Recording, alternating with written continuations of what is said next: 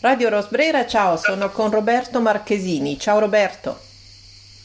Ciao, ciao a tutti ormai lo conoscete, non ve lo presento quasi più, però è importante che voi seguiate un po' il percorso che facciamo su questa radio quando intervistiamo il professor Roberto Marchesini, che oltre a essere mm, un etologo, un filosofo, ci introduce spesso a riflessioni che riguardano la contemporaneità, il modo col quale noi stiamo al mondo sostanzialmente e, mm, e, e la nostra impronta, quanto è mm, arrogante, quanto è significativa anche nei fenomeni che viviamo adesso quotidianamente. A te la parola Roberto.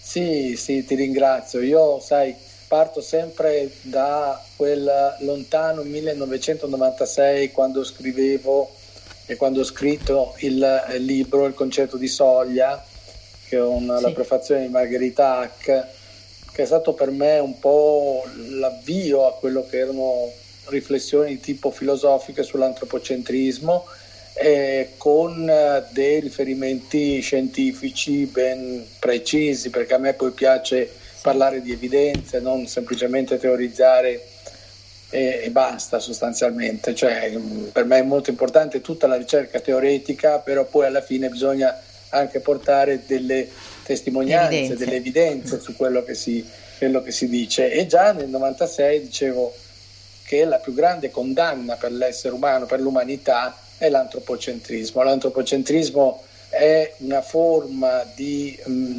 eh, dire, di pensiero di autosufficienza dell'essere umano, cioè l'essere umano che si ritiene bastevole a se stesso e quindi considera tutto ciò che non è umano una risorsa quando va bene, una cosa di poco conto quando va male quindi in questo senso non ha nessuna attenzione eh, di riconoscenza di alterità, di convivenza, di, di, um, di ecologia proprio uh, sì. ontologica, cioè di idea di essere in quanto uh, lì ha un banchetto comune, un convivio comune.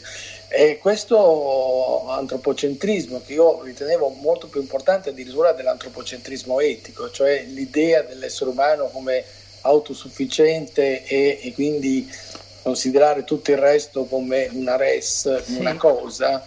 E, ehm, e, io poi portavo avanti appunto il concetto di soglia sta nel dire guardate stiamo attenti perché da un punto di vista degli eh, equilibri ecologici eh, gli equilibri ecologici sono basati sul fatto che ehm, esistono dei sistemi ehm, di feedback negativi, cioè un po' come il termostato, sì.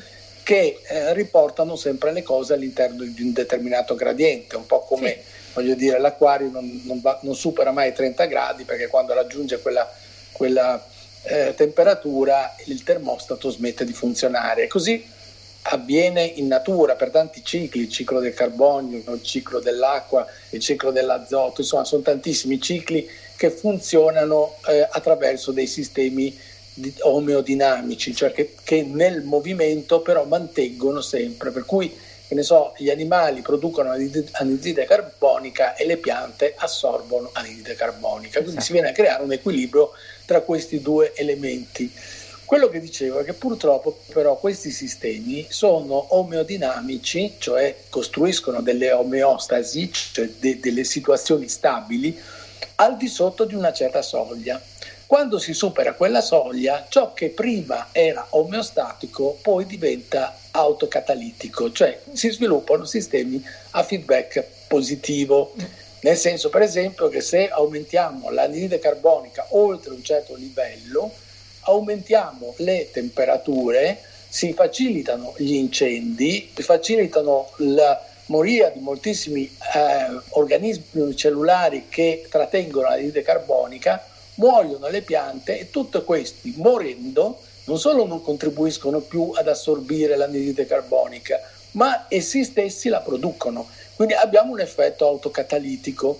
Chiaro. E, ehm, ed è pazzesco nel vedere che, insomma, quanti anni sono? Sono passati tanti anni dal 1996 sì. E per quanto questo libro abbia avuto comunque un successo, sia stato comunque anche appoggiato da una scienziata di fama internazionale come Margherita Hack, eccetera, però insomma eh. nel pensare comune non è cambiato niente, ancora oggi senti delle persone che hanno una forma di scetticismo nei confronti del, eh, del problema del riscaldamento climatico. Questo è veramente ci dà la misura del fatto che non abbiamo nessuna intenzione di modificare i nostri comportamenti. I nostri comportamenti sono questi e ci avviamo sempre di più verso eh, quello che potrebbe essere e sarà sicuramente un evento catastrofico. Allora forse quando ci pioverà il mondo addosso forse capiremo, ma eh, non siamo fatti evidentemente per eh, essere in grado di fare delle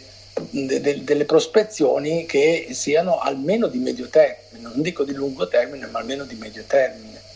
Senti, m- mi viene da chiederti una cosa però, sicuramente una responsabilità soggettiva, sociale o e anche culturale perché non abbiamo questa attitudine a non essere così appunto invasivi no? e anche incapaci di affrontare queste tematiche, no, non è secondo te anche mh, molto cavalcabile, diciamo gestibile da chi comunque può avere interesse a usare anche in malo modo, noi abbiamo visto usare scienza e tecnologia in modi mh, autodistruttivi.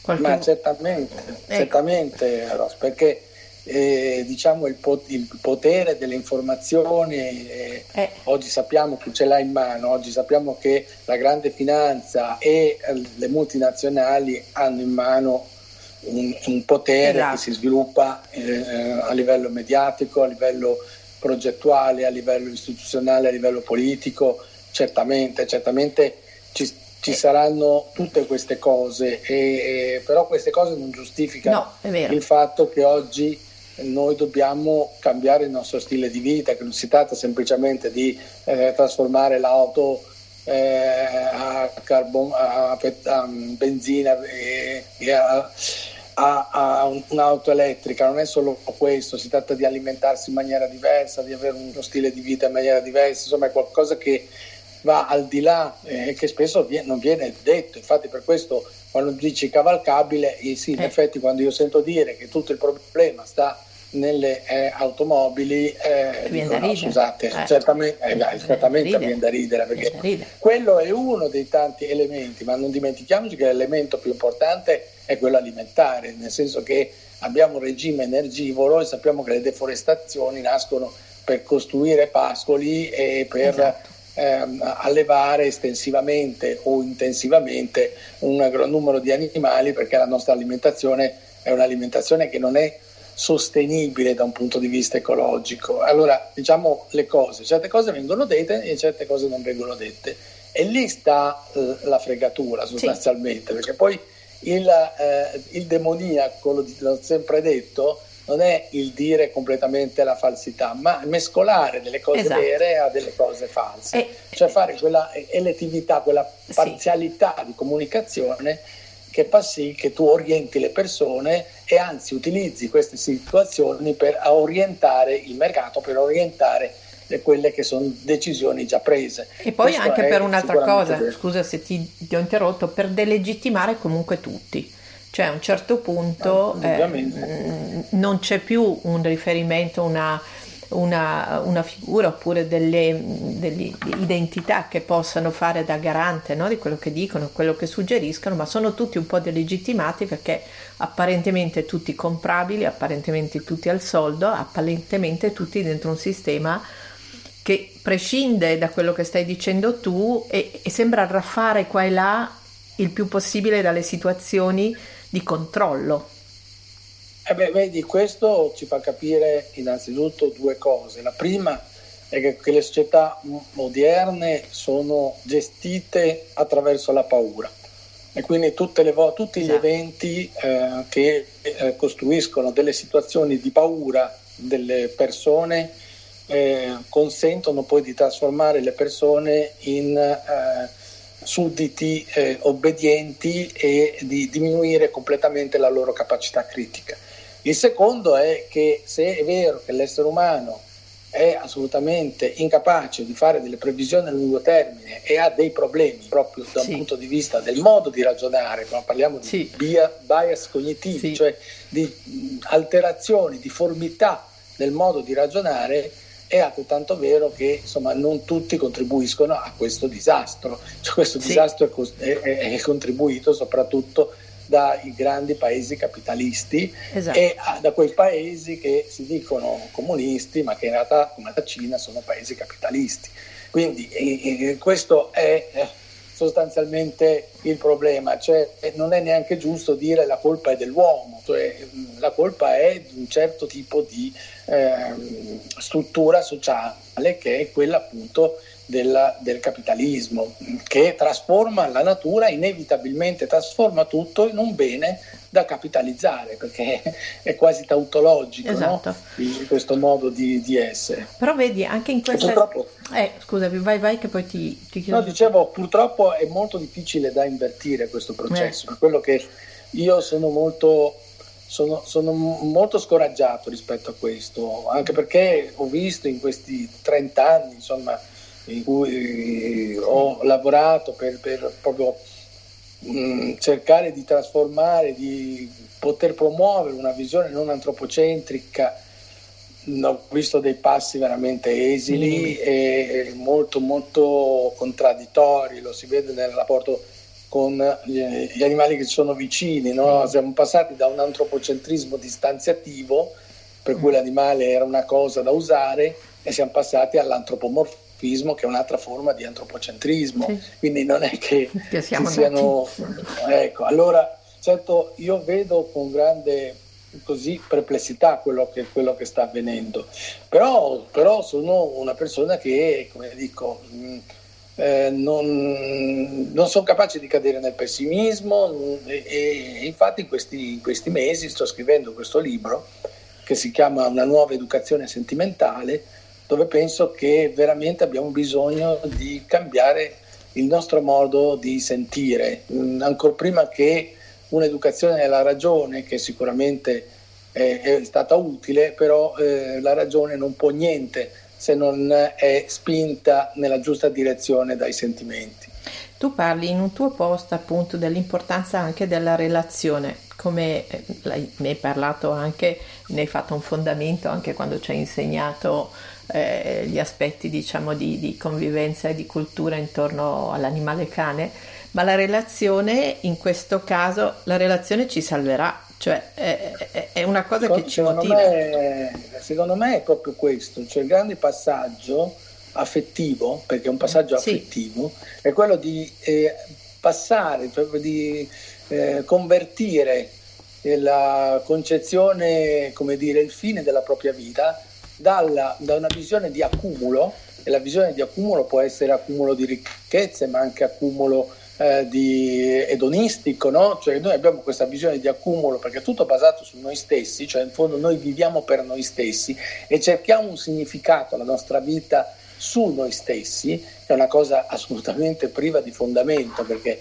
in realtà noi siamo delle entità passeggere su questo esatto. mondo, quindi non possiamo trovare un senso alla nostra esistenza sulla nostra esistenza, è una circolarità che da un punto di vista filosofico non ha nessun eh, dire, fondamento. Passare da questa visione a una visione invece dedicata a, agli altri, cioè del fatto di vivere una vita come una donazione, cioè considerare la propria vita come un dono e, e qui ovviamente insomma, i grandi grandi maestri che ci hanno accompagnato nella storia uh, dell'umanità, ne sono innumerevoli, perché se penso a Socrate, se penso allo stesso cristianesimo, se penso a gran parte della fenomenologia filosofica e quindi grandi eh, studiose come Edith Stein, come eh, la Timniecka, come insomma, mi vengono in mente tantissimi, tantissimi pensatori che hanno eh, visto oh, l'importanza di considerare la propria vita come un dono. E ti assicuro che nel momento in cui inizi a ragionare in questi Cambia. termini, proprio dentro, dentro stai meglio. Sì, sì. stai meglio. E, e, e cioè, questo mi, mi c'è viene... una frase bellissima sì. di D'Annunzio, io ho quello che ho donato. Eh, sì. E non è che sia il mio, filo- il mio eh, eh, poeta preferito, però questa frase è veramente meravigliosa. E, mi viene, e, mi viene, da dire che questa cosa nei momenti di ehm, opposti, no? quando eh, magari ti sopraggiunge il giudizio, che è un'altra malattia gravissima, quando tu giudichi qualcosa ti viene istintivo prendere le distanze da quella cosa, se il giudizio poi è negativo, prendere le distanze anche dall'umanità, se questo è l'oggetto o il soggetto del tuo giudizio, e quindi ti isoli. E, e quando invece, e qui tiriamo in ballo anche il Buddha, quando invece usi anche quella forma che non è la compassione, ma è fare, essere partecipi di una cosa che stai giudicando, eh, magari vedendola come una possibilità di reazione a un fenomeno, ti viene meno quel giramento di palla e a quel punto è, è, è un po' più risolta la cosa, pochino. No, certamente, infatti è così, infatti è molto importante eh, avere questa, questo equilibrio interiore e questo equilibrio interiore ce l'hai se educhi i tuoi affetti eh, fin da quando sei bambino che questo è, è, è, e inizi a guardare tutto ciò che ti circonda come qualcosa che ti... Anche un regalo, come un... È un regalo, è un regalo. che viene fatto e che tu devi restituire sostanzialmente. Eh, sì, sì. Eh, io penso che tutte le persone che um, abbiamo incontrato nella nostra vita siano, uh, come dire, abbiano preso dimora nel nostro cervello, in qualche modo si siano impossessati sì. di qualche neurone, di qualche sinapsi e siano lì presenti come una specie di parassita, di simbionte, sì. forse meglio, ed è per questo che ogni tanto nel sonno ci parlano, cioè, sì. ma non è che è l'inconscio nostro, no. Che, no, l'inconscio nostro è fatto di tantissime voci che sono il frutto di tutte le relazioni che noi abbiamo avuto. Quindi penso che sia molto importante proprio eh, riguardare la nostra affettività, riguardare la nostra capacità sentimentale perché la ragione da solo non basta, una ragione senza sentimenti è, è, genera mostri, quindi non è che sempre è l'irrazionale che genera mostri, è il sonno della ragione, a volte è la ragione da sola, la ragione lasciata sola genera mostri. E questo secondo me è, è grande, dire, la grande sfida che abbiamo davanti a noi, perché non possiamo difendere qualcosa se non abbiamo costruito legami con quella cosa. E questa è la cosa che mi preoccupa, sì. ciò che mi preoccupa, è che molto spesso le persone ormai si sentono completamente svincolate dalla, dalla natura, non, non, sentono di avere più nessun legame, cosa che ancora nel mondo contadino c'era, ma in questa società sempre di più mh, ci rifugiamo in, in in mondi virtuali, in uh, metaversi, in, in, realtà che eh, assorbono energia dalla natura, ma non si, non, non si, coniugano alla natura, cioè le portano via energia sicuramente, sicuramente perché eh, cioè anche i nostri computer hanno un'impronta fossile sì. non, non, indifferente. Però eh, non, non, si coniuga più, per cui i ragazzi non, guardano, non ascoltano, non vedono non hanno un legame sentimentale con la natura. E quindi se non hai questo legame, la natura può anche scomparire, ma tu non te ne rendi neanche conto. Non è che magari la distruggi tu, però non fai niente per difenderla perché non te ne accorgi nemmeno. Questa è la cosa, questa l'acidia, la dimenticanza che purtroppo caratterizza il nostro tempo. E senti, oltre a questo io ci metterei anche una cosa, il fatto di, torniamo alla paura, no? il fatto di gestire la, consapevo- la consapevolezza, no? gestire la, l'interpretazione di alcune cose attraverso la paura comporta una presa di distanza da anche potenzialità di riflessione sul fatto che le cose non siano come appaiono e quindi mh, mm, faccio l'esempio la natura diventa di nuovo cattiva, malefica, insomma io citavo Ecate, no? quasi quasi nel racconto che stiamo facendo del clima viene fuori questa dimensione solo catastrofica, dove noi siamo, come gli antichi no, raccontavano, insomma siamo gli oggetti della sua ira, come se... le vittime. Eh, no, le vittime, ma le eh, vittime mm, corno. E nello stesso no, tempo guarda è, è, un eh, come, eh, è, un po come, quello che sta succedendo in, in Sicilia eh, in o con gli incendi. Ma, cioè, non si può sentire. Allora si parla degli incendi come se fosse il problema climatico. Certamente sì. le alte temperature sì. certamente i venti certamente tutto questo ma lo sanno benissimo perché l'hanno anche detto tutti sostanzialmente sì. che questi incendi sono dolosi. Tutti. Cioè ogni anno tutti. noi assistiamo al fatto che ci sono delle persone che accendono e provocano dei roghi che distruggono gran parte della macchia mediterranea del sud Italia. E la cosa che a me fa venire nervoso è continuare a sentire dire ci sono i piromani. Ma, eh, scusiamo, lasciamo perdere i piromani per favore. Iniziamo ad analizzare con, ehm, come un detective in maniera coerente, ragionevole quello che sta avvenendo. Da dove nascono? Perché ci sono delle persone che appiccano il fuoco? Quali sono le ragioni che portano a questo? Eh, io... Quali sono eh, allora, siccome sappiamo già benissimo, sì. però non lo si dice in televisione, Bravo. nessuno Bravo. mai si chiede, dice, ma perché questa gente appicca il fuoco? Sì. Cioè, si dice, quando si dice che sono incendi dolosi, sì, sì, sì. perché più delle volte sembra che sia una calamità naturale, se mi permetti, mm. la grandine che ci è arrivata addosso certamente non l'abbiamo costruita, semmai è colpa di, di, di, di tutto quello che è stato fatto ma non è che mh, qualcuno ha costruito la grandine, ma i fuochi sono stati applicati. E, e, e sappiamo che no, nel 90%, e io dico che siamo anche bassi, sono stati fatti dolosamente. Sì, anche perché Bene. a settembre si presentano le domande eh, anche alla andiamo comunità europea. Oltre, andiamo eh, oltre, eh. andiamo oltre. Mm. facciamo un elenco, iniziamo ad aprire una, una, trasmissione o sul telegiornale e dire perché. Sì, no. Perché non che sono stati dolosi, ma perché? Oppure, la stragrande maggioranza della gente pensa che sono sì, stati sì. dolosi perché c'è un imbecille che gli, che gli piace vedere il fuoco, ma non è così non è così.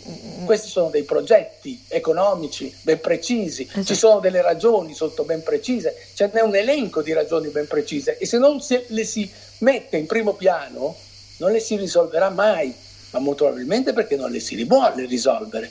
Allora quando mi si dà quelle informazioni io dico chi mi sta informando sta facendo propaganda, non mi sta informando, non mi sta dicendo le cose realmente come stanno, perché se mi dicesse le cose come stanno mi direbbe quali sono le ragioni che portano certe persone che sicuramente saranno loro dei delinquenti, saranno della, sì. della criminalità organizzata o criminalità comune, ma è gente pagata per fare quello, per il fatto che ci sono delle ragioni ben precise dietro quello. Allora finché non c'è questo, finché non si parla di questo, eh, no, andiamo. ci stanno prendendo in giro. Eh, infatti un'altra cosa che ti volevo dire, io l'ho detto in un intervento in radio poco tempo fa, io ho avuto, provato molto fastidio per quell'app eh, che mi avrebbe dovuto avvertire in tempo mm, reale no? della possibilità di catastrofi naturali, eccetera. Allora, ehm, quello che io chiedo è che se con le tecnologie abbiamo di, che abbiamo a disposizione. Immaginiamo Israele che con le onde del mare riesce a utilizzare l'acqua e a, a farne un utilizzo prodomo suo interessante.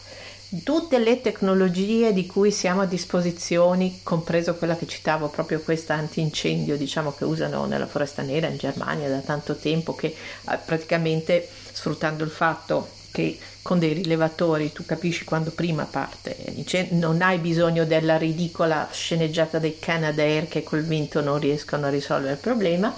Ecco, se abbiamo tutti questi strumenti, se poi mi dici ti do l'app per tutelarti, come faccio io oggettivamente a non farmi girare le palle all'idea che tu sei solo interessato a un progressivo controllo delle mie attività, non a una mia tutela, perché la tutela la dovresti attivare usando i mezzi che hai, la conoscenza, l'evoluzione e la tecnologia davvero per tutelare le risorse, non per mettermi un precip tra le palle, scusami l'espressione francese. No, ma vedi Ross, hai ragione, eh. io penso che sia importante avere in casa un termometro per rilevare immediatamente sì. quando la temperatura del nostro corpo si alza. Sì. È importante avere la tachipirina quando la sì. temperatura si alza troppo. Ma quando tu hai una febbre ricorrente, devi andare a vedere quali sono le cause. Perché se tu non vai, se tu guardi solamente l'aspetto sintomatologico, perché l'incendio è l'aspetto sintomatologico, è la febbre, se tu non vai alla radice del perché succede questo, non lo risolverai mai.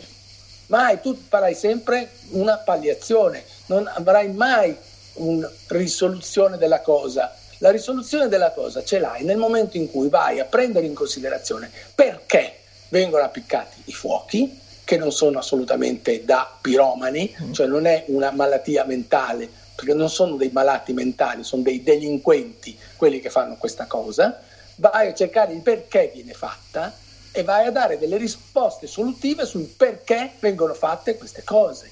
Perché finché non agisci sulle cause, tutto il resto è inutile, cioè tutto il resto va bene, è, è, importante che ci sia, è importante che ci sia un rilevamento, è importante che ci siano delle, delle, delle capacità di intervento immediato, ma la cosa fondamentale è che non ci siano persone che appiccano il fuoco e perché non ci siano persone che appiccano il fuoco tu devi andare a cercare di capire quali sono le cause che inducono questo fenomeno. Sì, sì. Perché c'è gente pagata per fare questo. Punto. Eh. Ma questo dovrebbe essere il discorso. Cioè, quando vai da un medico, cioè, cioè, sì, c'ha una febbre, ma vediamo perché.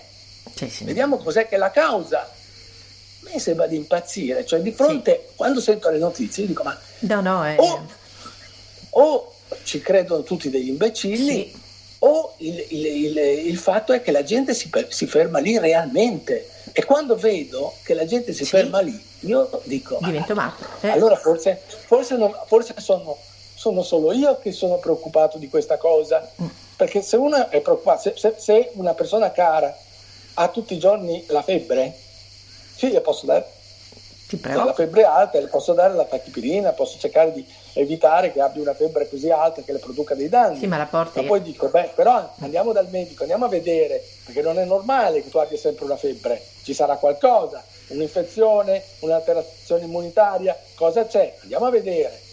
Eh, ma allora, lì, non ti viene il dubbio? Voglio le cause, eh, quello che voglio, no. il perché. Eh, eh, non perché ti viene il dubbio? organizzata paga dei delinquenti per appiccare il fuoco. Eh. Questo io voglio sapere. E, e, non ti viene il dubbio che per esempio si eh, utilizza eh, una mm, modalità burocratizzante certe azioni per sviare, ti faccio l'esempio, non voglio entrare nel... Ma indubbiamente, indubbiamente, indubbiamente, eh. indubbiamente, eh, indubbiamente tutta l'informazione eh. è giocata non solo sul, sull'ignoranza, sì. perché molto spesso i giornalisti sono, sono ignoranti. molto ignoranti, eh? sì, io lo vedo nel mio ambito quando parliamo, sì. quando sento parlare di, di, di, di animali, rabbrividisco le domande che mi fanno, e, e, le risposte che si danno, assolutamente rabbrividisco. Sì. E, ma al di là di tutto questo, che insomma ci dovrebbe essere una preparazione scientifica, non tutti possono parlare di tutto mm. e quindi ci dovrebbero essere anche lì dei, dei giornalisti che si occupano di certi Formati, argomenti, giornalisti certo. che si occupano di altri, certo. non che mi fanno il resoconto andando dalla signora chiedendo quanta paura si è presa, perché è una pre- cioè, veramente una presa in giro. Eh? Cioè, allora, cioè, se vogliamo risolvere la situazione, non tutti gli anni trovarci in questa, in questa cosa che poi spariscono zone sì, di sì. macchia mediterranea che se, se, andiamo bene ci vogliono almeno 20-30 anni per recuperare.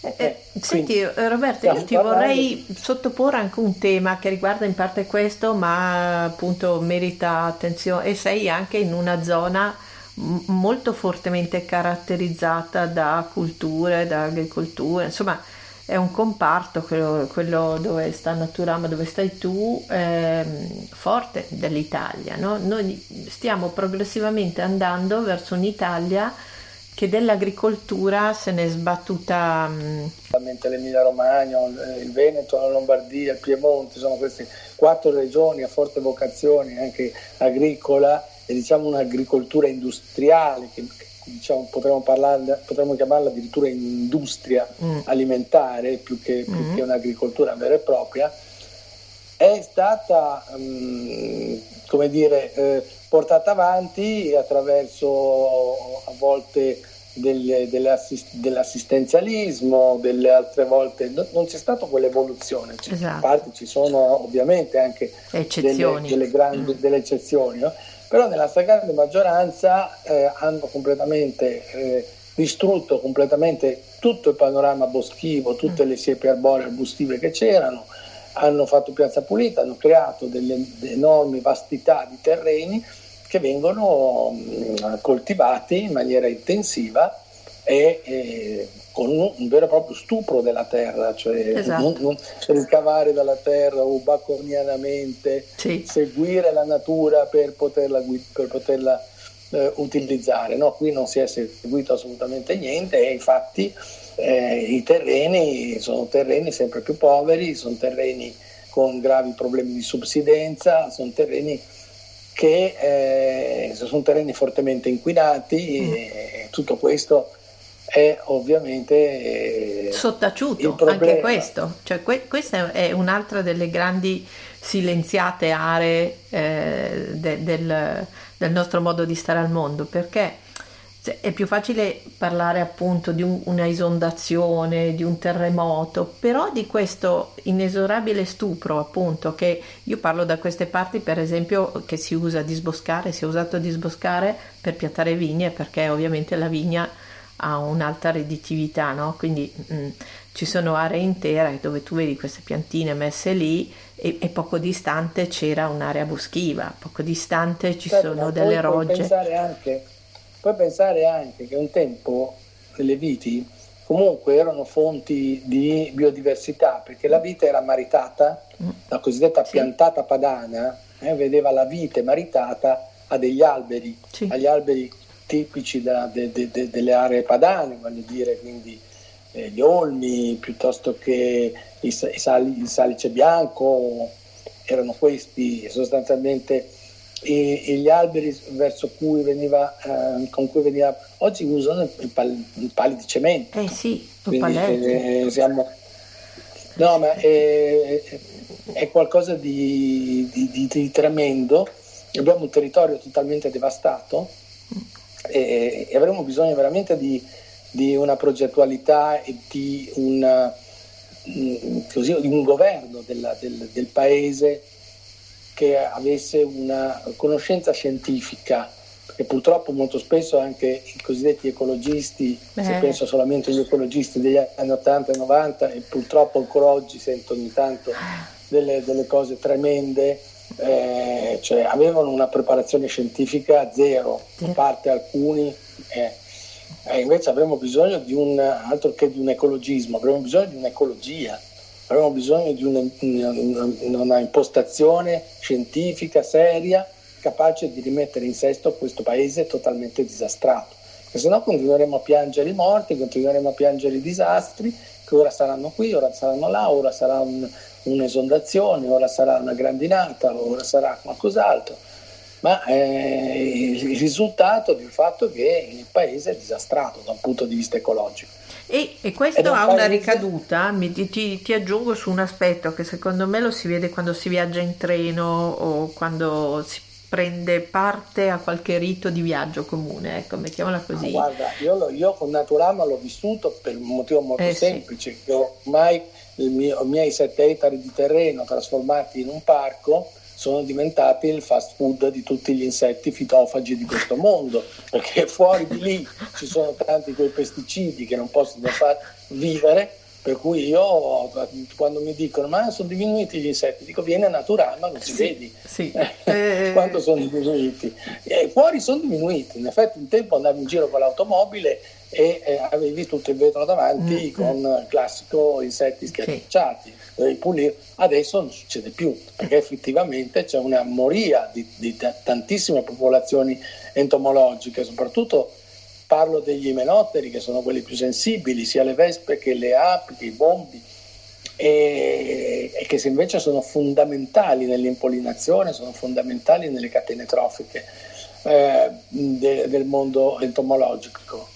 Eh, purtroppo, purtroppo questo, questo, è quello che, che, si può notare, quello che si può vedere. E questo è quello è che... un paese disastrato, sì. credimi, e, mm. e questo ti, ti, butta giù, ti butta eh. giù perché l'Italia veramente potrebbe essere un, un paese meraviglioso, con una biodiversità pazzesca, con una quantità di, eco, di ecosistemi e di biomi anche differenti Senti Roberto, io ti ringrazio moltissimo, eh, sai che anche eh, quelli che non hanno questa, questa, strada o questo percorso, diciamo così, così a cuore, fa sempre molto piacere sentire le tue conversazioni. Io ricordo sempre anche il fatto che non a caso sei anche un filosofo e di filosofia ce n'è bisogno cioè non è quella cosa così aerea, anzi più che mai in questo momento eh, anche i ragazzi ehm, avere opportunità di, di risposte di, e di domande fa...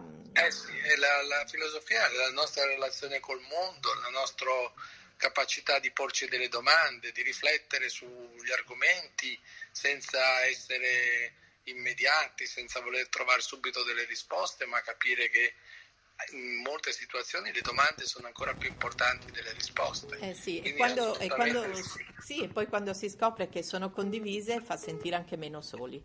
Quindi certo. questa è anche una buona opportunità. Allora ti ringrazio ancora con Roberto. Con Roberto Marchesini, Radio Rosbrera. Ciao.